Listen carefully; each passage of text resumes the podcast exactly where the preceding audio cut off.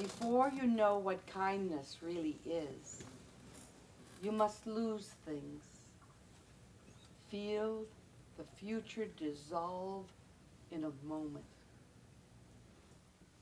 Like salt in a weakened broth. What you held in your hand, what you counted and carefully saved, all this must go. So you know how desolate the landscape can be between the regions of kindness. How you ride and ride, thinking the bus will never stop, the passengers eating masa and chicken will stare out the window forever. Before you learn the tender gravity of kindness, you must travel where the Indian in a white poncho lies dead by the side of the road. You must see how this could be you. How he too was someone journeyed through the night.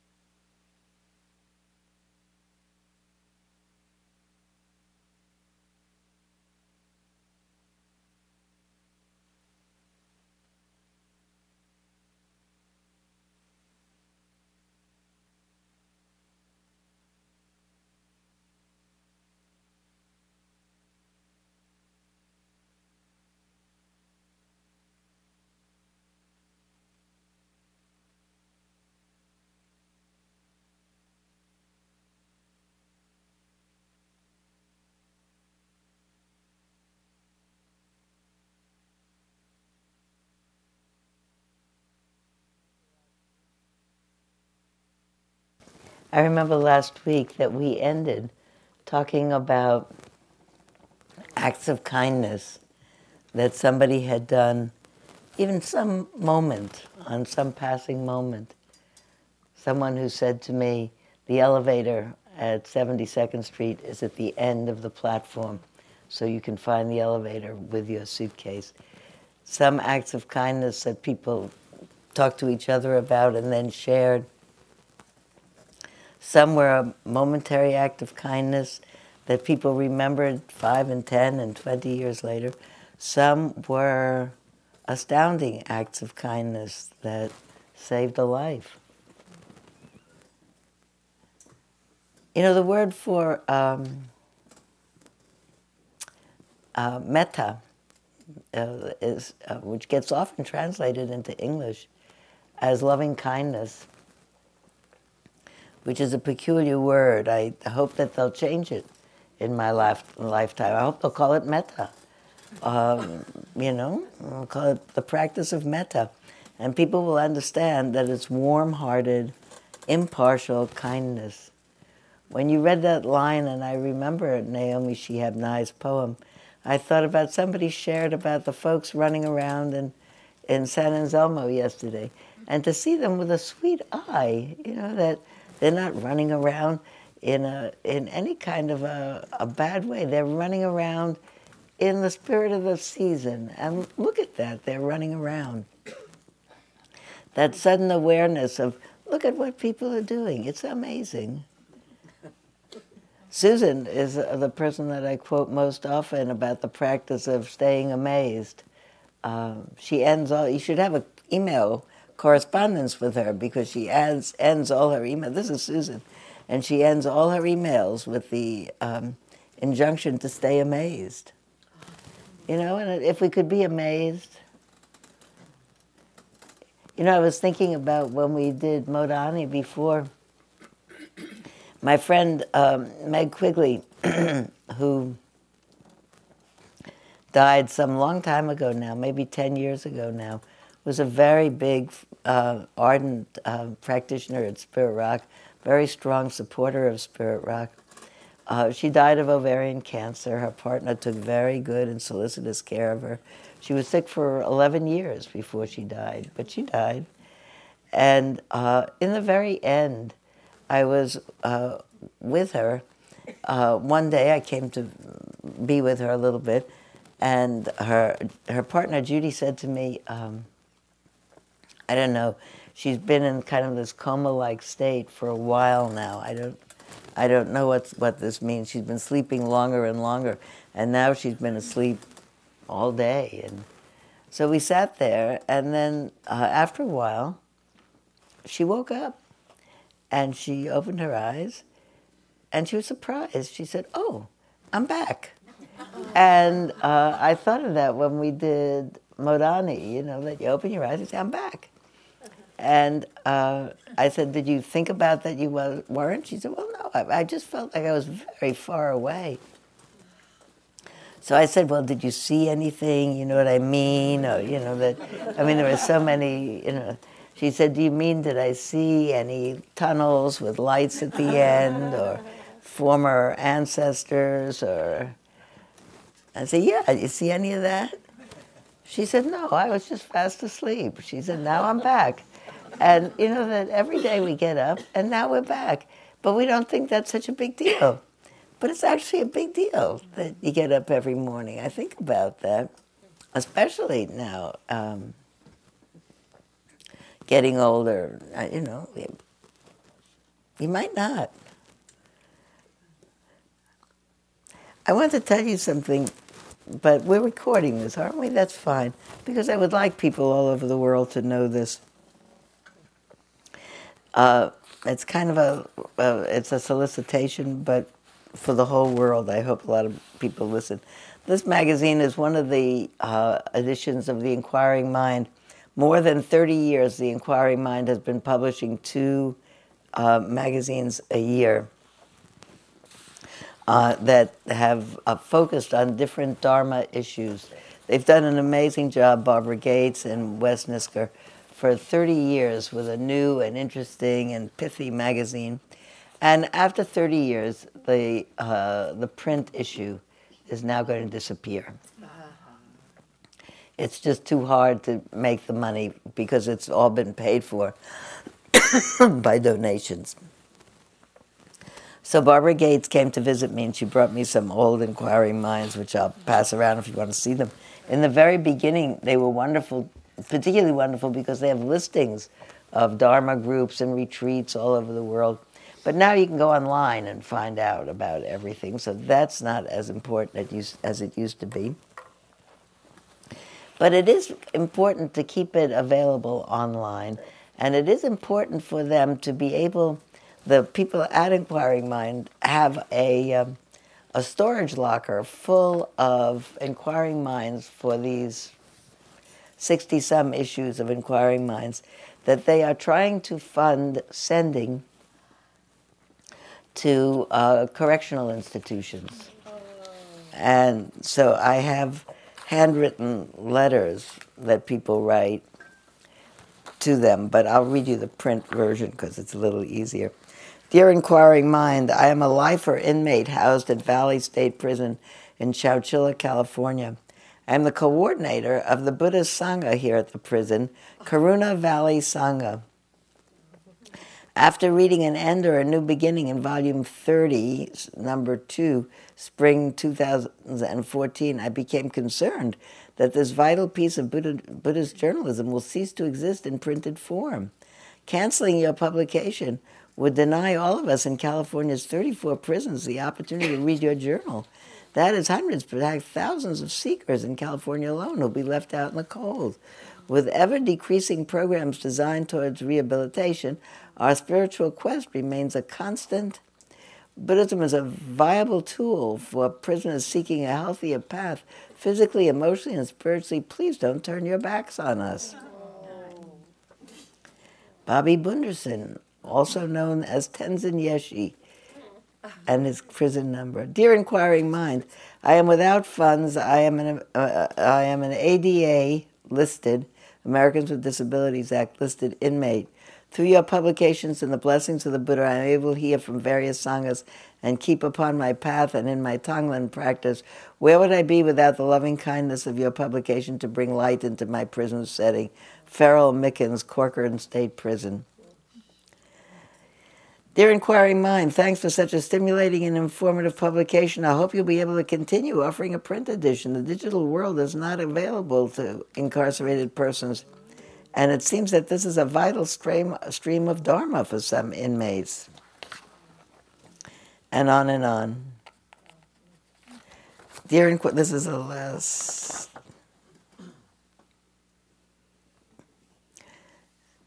Okay. Dear Inquiring Mind, your last issue on War and Peace might have been the best one since I became a reader.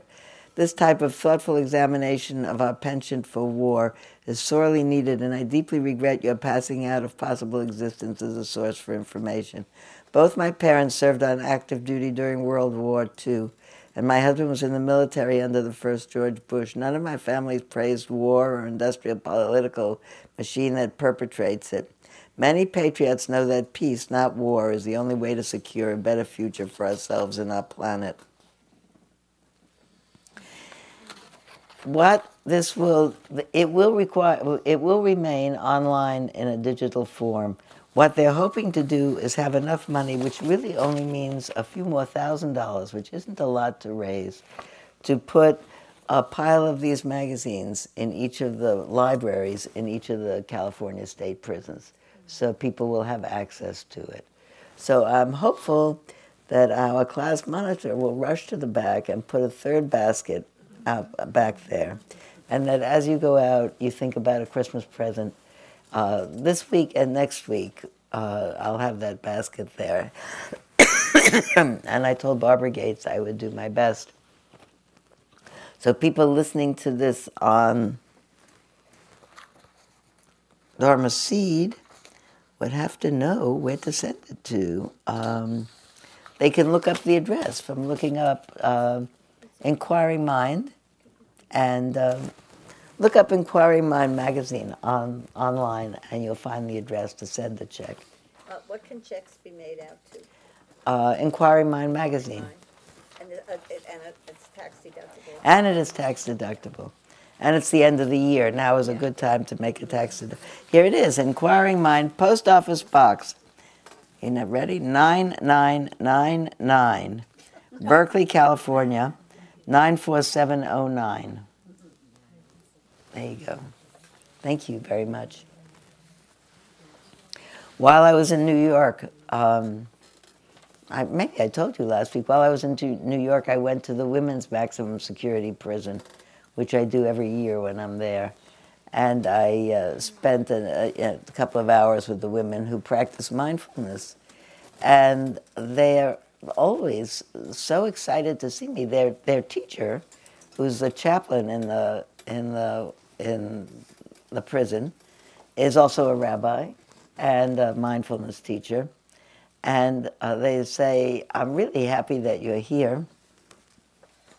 And uh, when, I, when I say, Oh, I'm, I'm glad to hear that, why is that? They say a certain amount of you're really funny and you tell good stories. And that. But they also say, there is no peace of mind available here in this prison. It's noisy, the lights are on all the time. You have to move between this time and that time. There's no way that I can be free in this prison on the outside, but I could be free on the inside. And uh, I'm always very touched by them. Every time I'm there, I have a fleeting thought maybe I should give up my career and start to go in prisons. I mean, but people are doing that already, so it's not for me to do. But I think, uh, you know, it's just a different kind of imprisoned. We're all imprisoned with our mind, you know. Uh, maybe when Chef was teaching in a little while, she'll want to say, you go on retreat, everything is perfect here. except you take your mind with you. That's the problem, you know. And, every once in a while, in the gaps between profound concentration and the next profound concentration, your whole life rushes in and fills up your mind. So I wanted, I, I, want to teach a little bit on the topic, just pulling along the, the topic we've started, because I want Shefa to teach again. Did you enjoy that chanting? Oh, ah, yeah. that was a big one. Yeah. So we'll move that up that time. And maybe you want to ask us something about, you want to ask Shefa some questions about her life or whatever, or what else we've done together. Anyway, uh, we talk a lot together about practice and what the purpose of practice. What do we mean by practice, and what's the purpose of practice, and where are we going? But, but the, the piece I want to advance a little bit is the piece that I started last week about uh, when we were thinking about uh, who we could think of who had done us small kindnesses, and we began to make a little list in the mind. I hope that you began to make a little list in the mind this one and that one and that one. Shefa and I both had a teacher who uh, died last summer, and one of the te- at 90, and one of the teachings that he was known for is he said to people, whenever something happens, however small or large, but there's a moment that you're really glad for and it really brings delight to your mind picks up your spirit, your soul. He said, don't just enjoy it. He said, enjoy it. He said, but make a deposit in the bank account of your mind of extraordinary gifts. Like, it's like if someone gave you a gift uh, that was a financial gift, you make a deposit. Make a deposit in your mind. He said, someday you'll need to look in that box for a little pick me up, a little sustenance. So I've been thinking about that since last week. That that that would be the kind of practice that would actually sustain um, what we've been talking about, which is life is a challenge. And a challenge, as Shefa said, get up in the morning and you think, oh, what do I have to do today? Unless you think about, wow, hey, I got up again. Look at that. Here I am again, up. Um, I got out of bed on two strong legs. It might have been otherwise. I ate cereal, sweet milk, ripe, flawless peach. It might have been otherwise. I took the dog uphill to the birch wood all morning. I did the work I love. At noon, I lay down with my mate. It might have been otherwise. We ate dinner together at a table with silver candlesticks. It might have been otherwise. I slept in a room with paintings on the wall and planned another day just like this one. But one day I know it will be otherwise.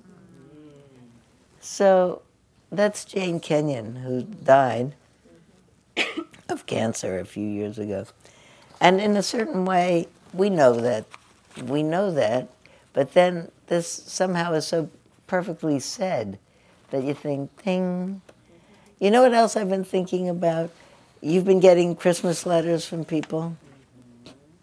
So the Christmas letters, first of all, sometimes I get Christmas letters that say we went here, we went. There. These are all not talking, certainly not critical. Of, I'm happy to have Christmas letters from everybody. Uh, it's it's touching to me when I get a Christmas letter. We went here, we went there, we did this, we did that. And I also know that in their family, some really very difficult things happen. But we don't tell that so much. We just tell, here we went, we saw the Grand Canyon, and we do this, and we did that. And not so much of the other things. This is a Christmas letter. We did this, we did that, we did here, we did there. And uh, during the midsummer, David had a stroke that suddenly struck. These are friends of mine. So there it is. And right in the middle, we did this, we did that, and this happened. And I'm thinking about the people that I uh, that have been sending me Christmas letters because I have been sending them greetings for 50 years or more. Who who seemed like just yesterday they were saying, Uh, we, you know, our child has been born, our grandchild has been born. Now they're having a stroke. You know, and you, if you pay attention to the Christmas letters, it's the macro level of paying attention. Somebody sent me a season's greeting the other day that was a, a little portfolio. He said, "As you know, I'm a great archivist." So I've been sending, I've been saving all the cards that I've gotten from everybody over the years. So now I'm returning the ones that have come from your family. And here's a whole pile of my family over the years. So in case I wasn't, you know, uh, one of the, this is probably the right time to tell the story about, why am I telling this story? That's a good story, but I did get to where I want to be. Uh,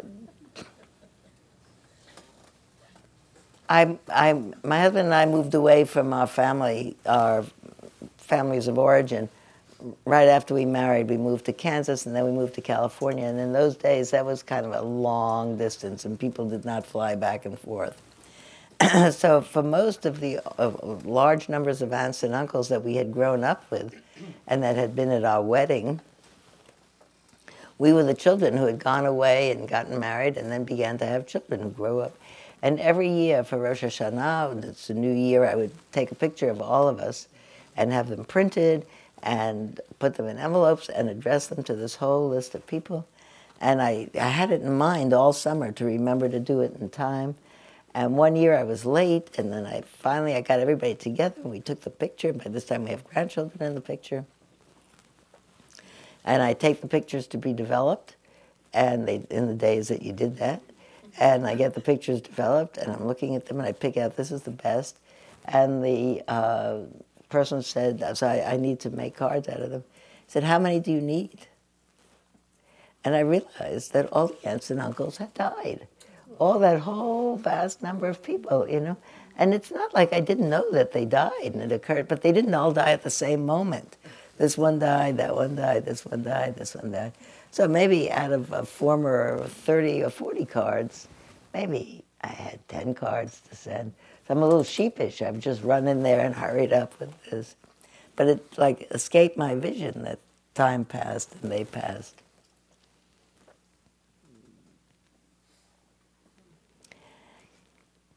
One of the things that the Buddha taught, the other thing that I wanted to talk about today, and then I want to bring up because it's going to tie into what I want Shefa to teach about,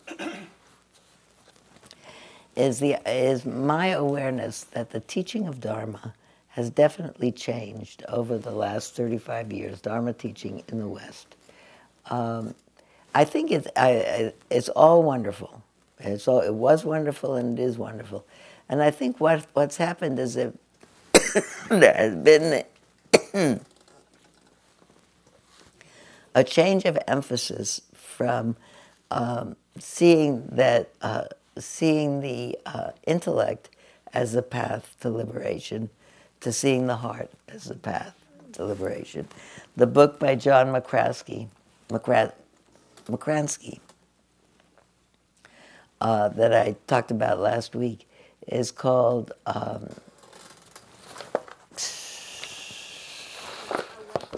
Awakening Through Love. Through Love.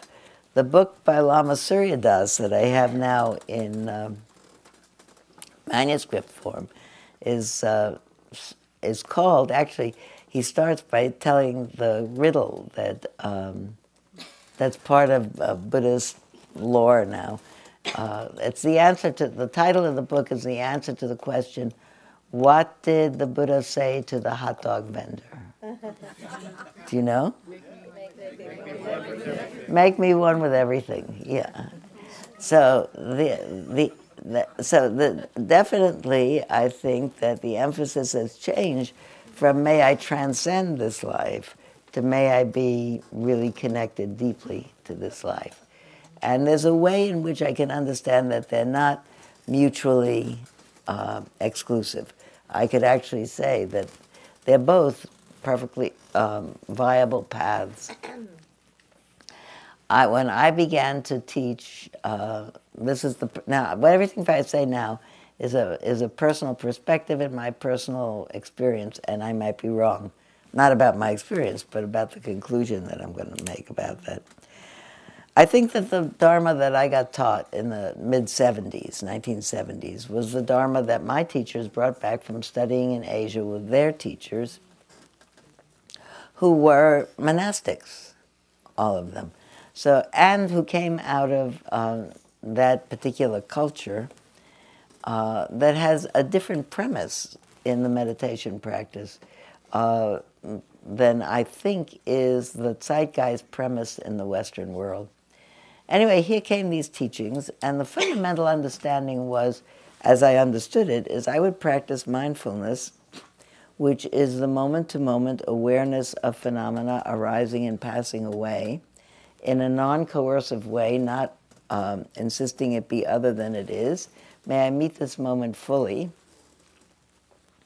And that pr- through practicing that, I would come to understand in an immediacy I hadn't understood before the ephemeral nature of all things, that everything doesn't last, that I would come to understand that everything is contingent with everything else, that nothing happens in a vacuum, that there is a cause to everything, and that everything has um, everything has sequelae, which are all, first of all, true, and second of all, splendid teachings because they're really wake ups about really think about what you do because you don't know.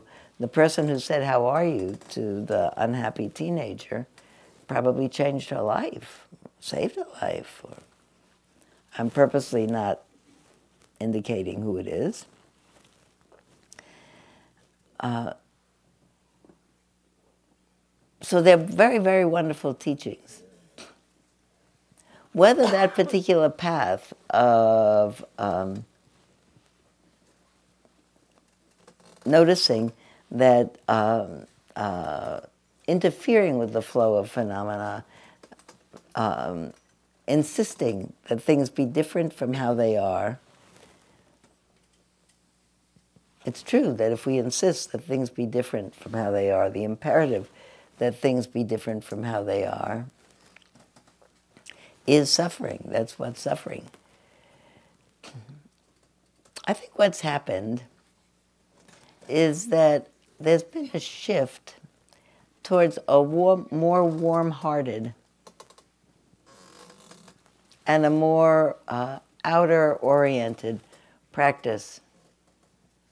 The things like we do hope that things will be different from how they are. We do understand that things can change, that things being contingent on other things, that if we change our hearts, we can change the hearts of the people around us and maybe the world that uh, really, if we see in our own minds how we continually churn up suffering for ourselves when we insist that things be different from how they are or when we refuse to see how things are, that it moves us to compassion about how we make problems for ourselves and other people as well.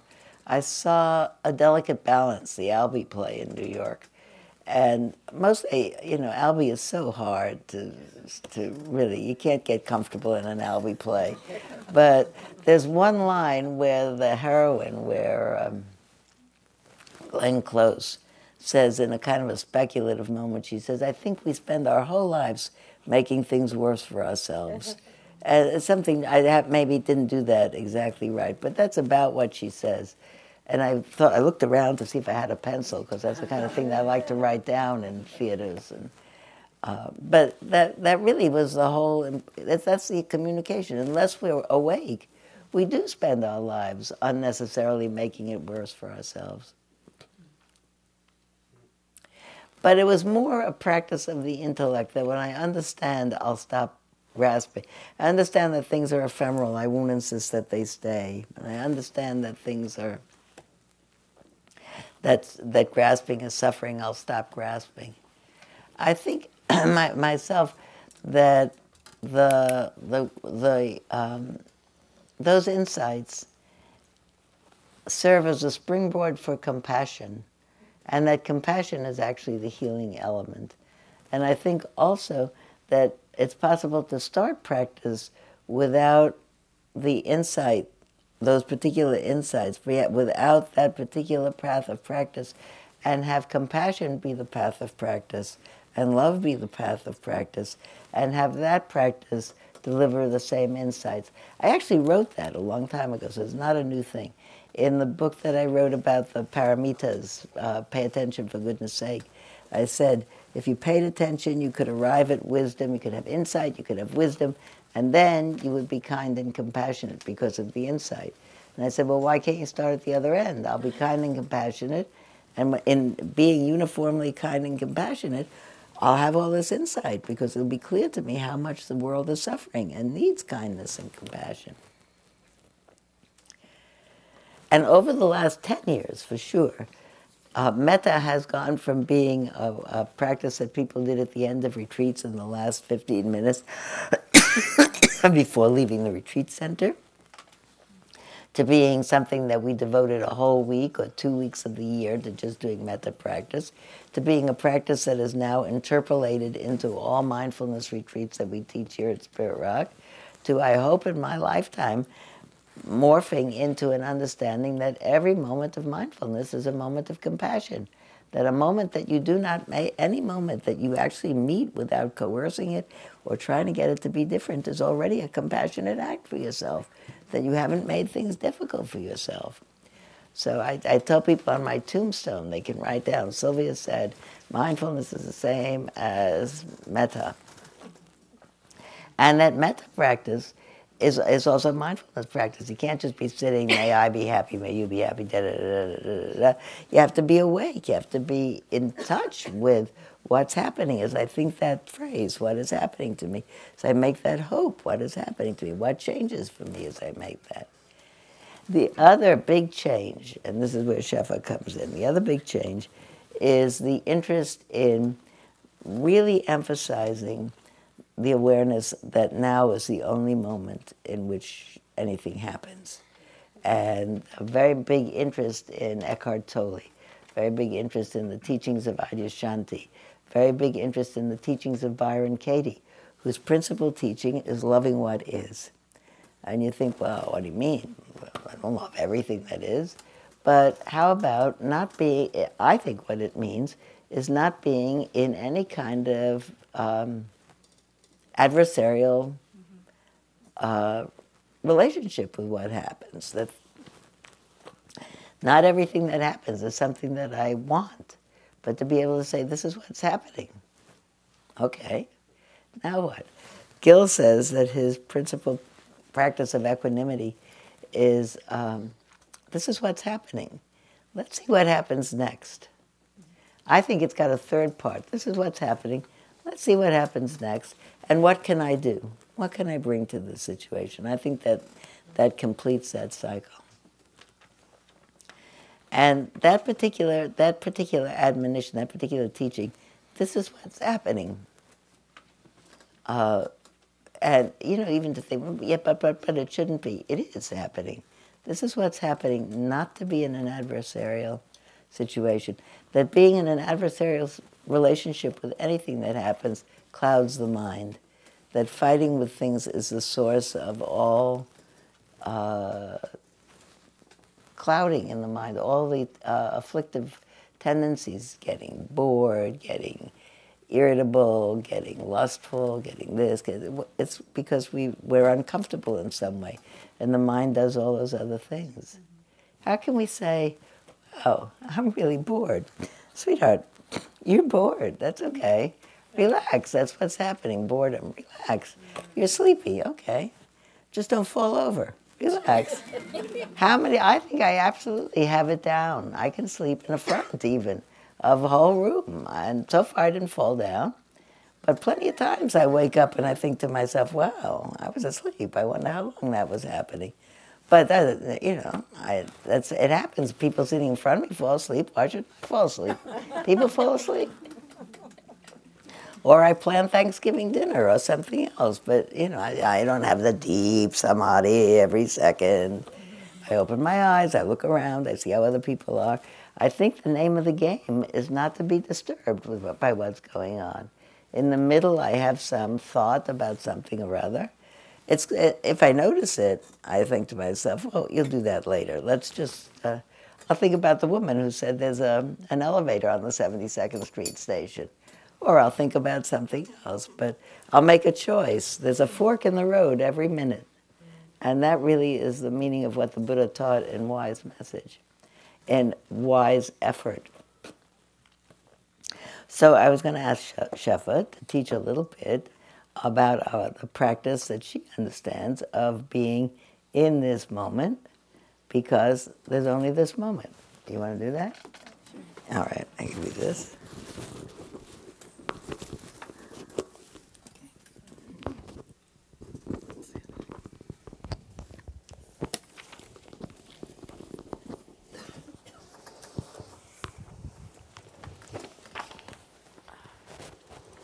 Wow.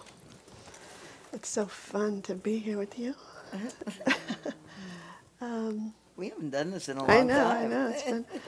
Um, Sylvia, Sylvia and I, taught, for five years, we taught um, meditation retreats together where um, Sylvia would describe a, a, mind state, and I would say, Oh, and I know how to get there.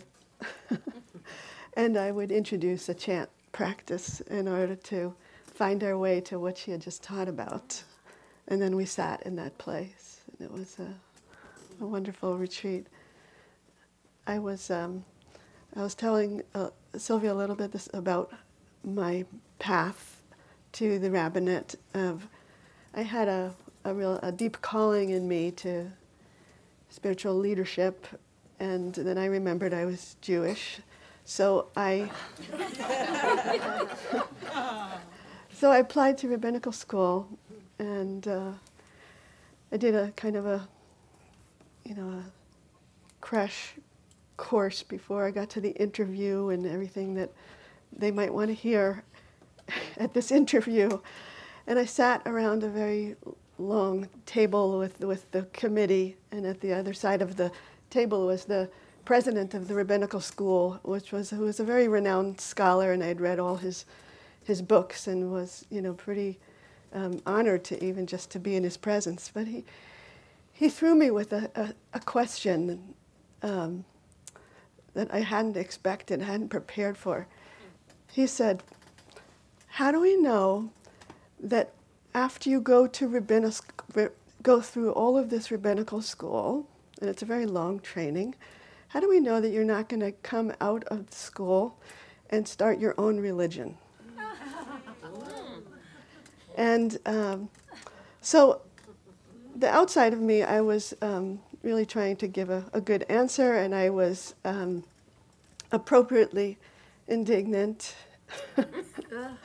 about uh, my my dedication to you know this this path and my inheritance and its evolving nature and wanting to be a part of that. Um, but inwardly, I was saying to myself, hmm what would that what would that be if I was going to start a religion? What would it be? And it sort of planted this little seed in me. Little did he know. See, he was trying to protect so, so it, very very quickly, it, it uh, this this kind of secret religion um, began to emerge inside me. Um, and it was I called it uh, the religion of Zeh. Uh, Zeh in Hebrew means this. This this one, and um, so the the religion of Zeh. I'll just tell tell uh, um, a story from uh, from my tradition. Talks about uh, Jacob uh, on his journey as he leaves, uh, he's leaving, you know, he's running away from one life, he's going to seek a new life.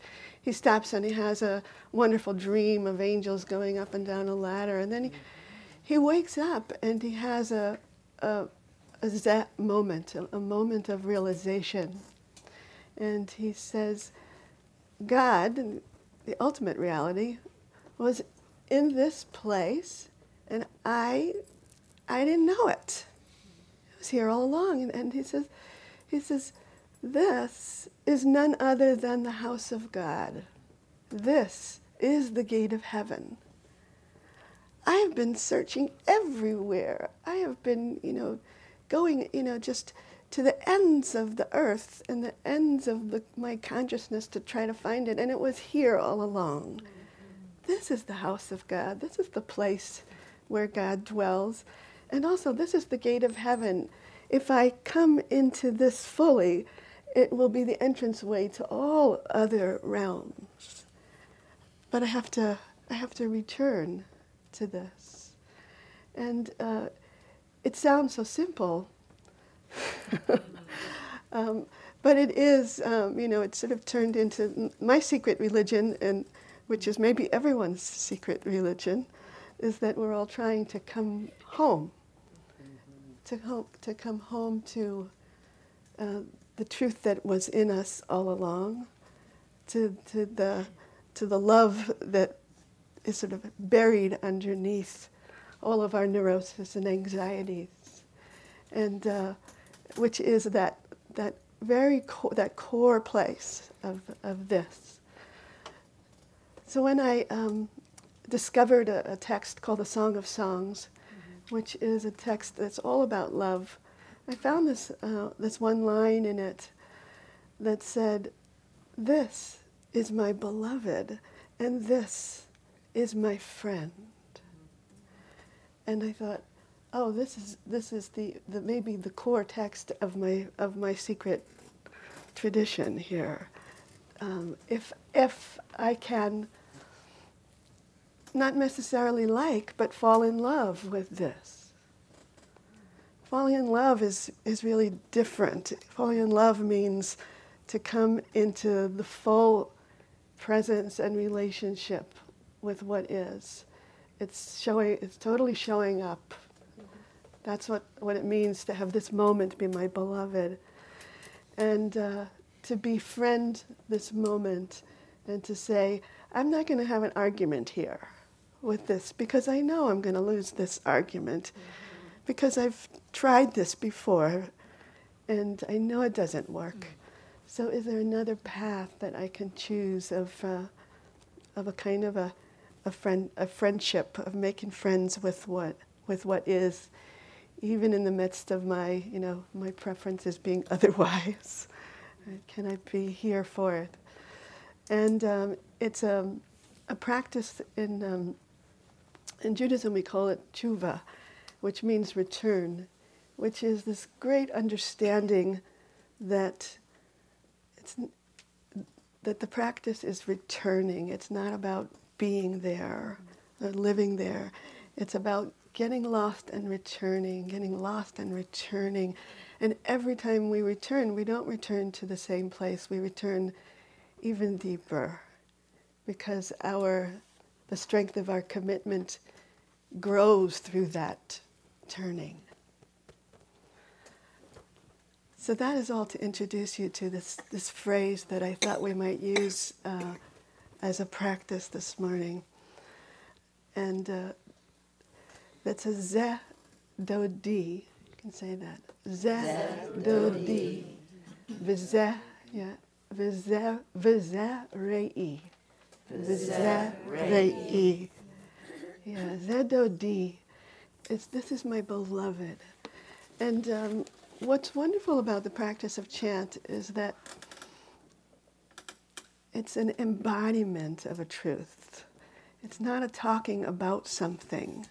It's that when I say these sacred words, they come and live inside me and begin to work their magic and uh, open the doors that I've been waiting to go through all my life. And uh, the, that, that door to, um, to acceptance, to love, to presence, to uh, relationship, really. Do you want to add anything to that? I, I think peace and ease. You know, when you're home, you're home. You're home.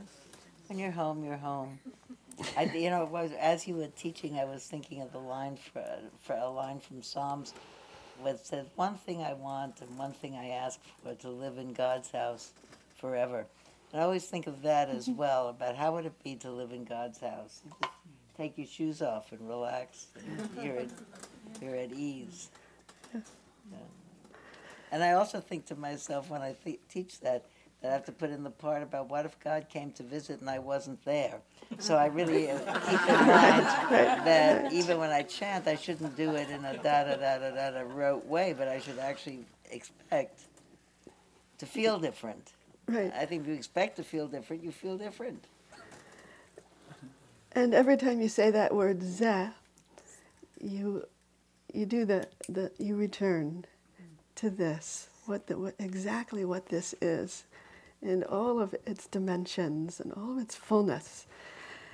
And um, and every time you say the word "dodi," you let something in your heart relax and open and connect in love. And every time you say the word Rei, you have in you th- that that sense of being being bef- befriended, right? and uh, a kind of the, the, the sweetness of that possibility that each moment can can be that return, that homecoming. So, I want to try it? Yeah. What's the words again? Ze dodi. Ze dodi. Vize rei. Vize rei. Is that Z A Zach or Zet? Ze. Ze. Z E. Z H. Z like Z E H. Ze. Ze.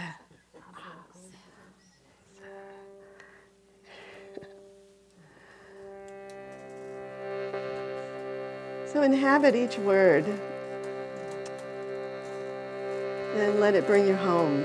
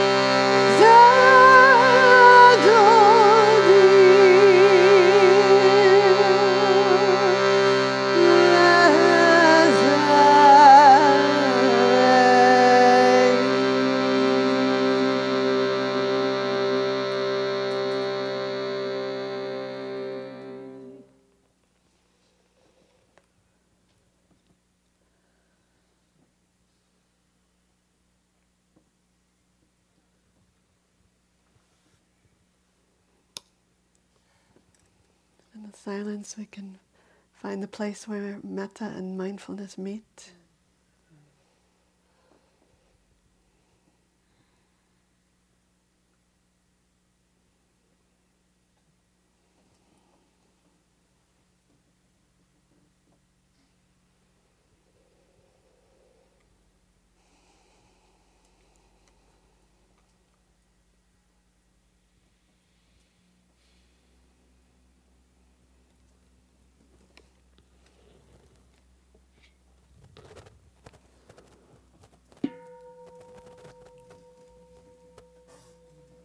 Thing. Try it again.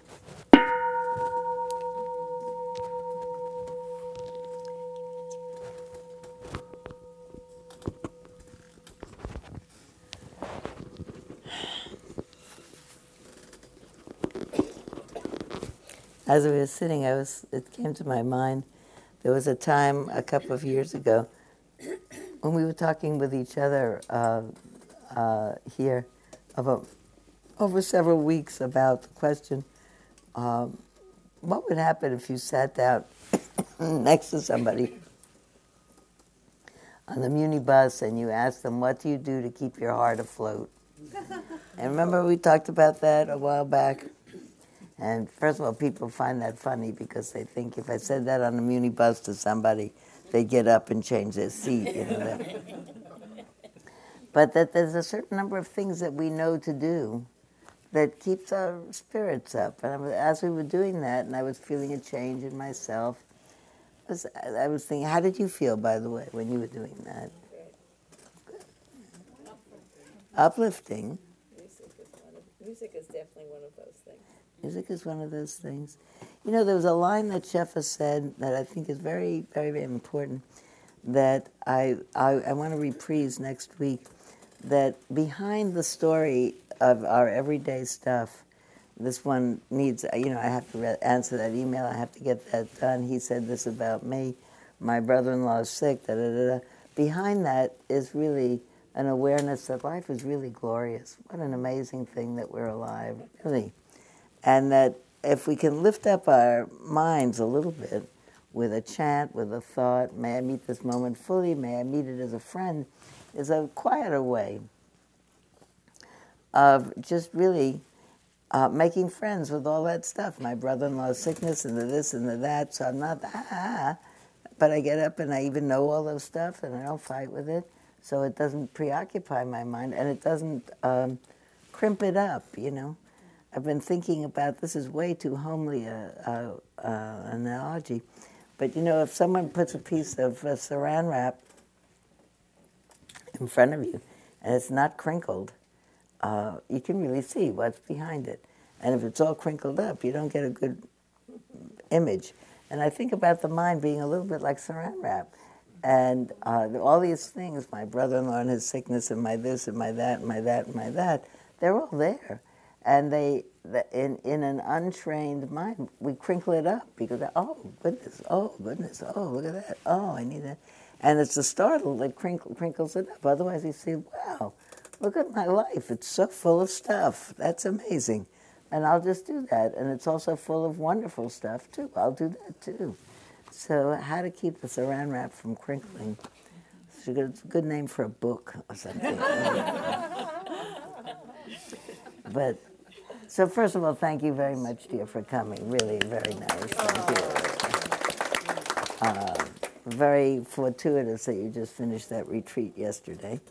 And I hope that everybody here has something to do tomorrow or some way to spend tomorrow that's meaningful to you. Today is the last day of Hanukkah, and really back to back with the last day of Hanukkah and Christmas Eve. Ta da! They don't even have any break between. uh, it's the last day of Hanukkah. It's uh, the uh, we've just had the darkest moment in the. We've had the new moon in the uh, in the on the solstice, so that's a very that's a very phenomenal thing. You don't usually have the new moon on the solstice. So in case that means something terrific, may it mean something terrific. Anything that you impute stuff to. So I was going to read you from John Makransky, but I'll, I'll, maybe I'll see. It's one sentence if I've if it's right here.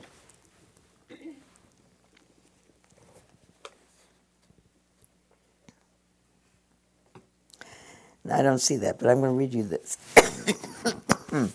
A wonderful scene in the movie Harry Potter and the Chamber of Secrets illustrates our situation. In a duel with another young wizard, or snake is hurled at Harry Potter. The snake, baring its fin, fangs, hisses menacingly at the children. Suddenly, Harry makes strange hissing sounds that the snake seems to understand, causing him to retreat. Harry thinks he spoke English, telling the snake not to harm anyone. But Harry's friends later inform him to his surprise that he was actually speaking snake, a language normally incomprehensible to human beings. Harry is stunned. How can I speak a language I didn't know I could speak? he asks. Similarly, John Makransky says, the language of love and wisdom deep down is a language that we already know. We have a hidden capacity to speak an intuitive language that communicates with others' hearts and minds below the radar of self concerned thinking. If we learn to let our innate pure awareness come into self recognition, thoroughly sense its own empty, cognizant, and limitless nature, we can stabilize that recognition. There you go. That's what we'll talk about for a while, that it's right there and you can see it. It's about being unself-conscious. Unself conscious. There was talk about uh, that the, uh, in the 14th picture in the um, ox herding uh, lessons is that the person having chased the ox of wisdom and discovered it and tamed the ox comes back and sits in the town square and plays the musical instrument and sings and is a plain person. So, why, don't you make a blessing for everybody that I, I normally say, so let's have, the, can you read Sam? You make a blessing loud for everybody, and then I'll ring this. May you in the week, da da da. You're a major blesser. Go ahead.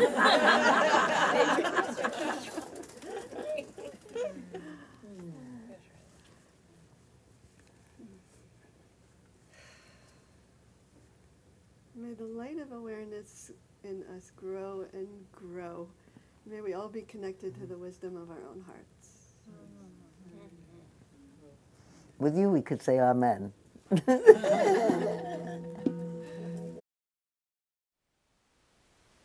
Thank you for listening. To learn how you can support the teachers and Dharma Seed, please visit dharmaseed.org slash donate.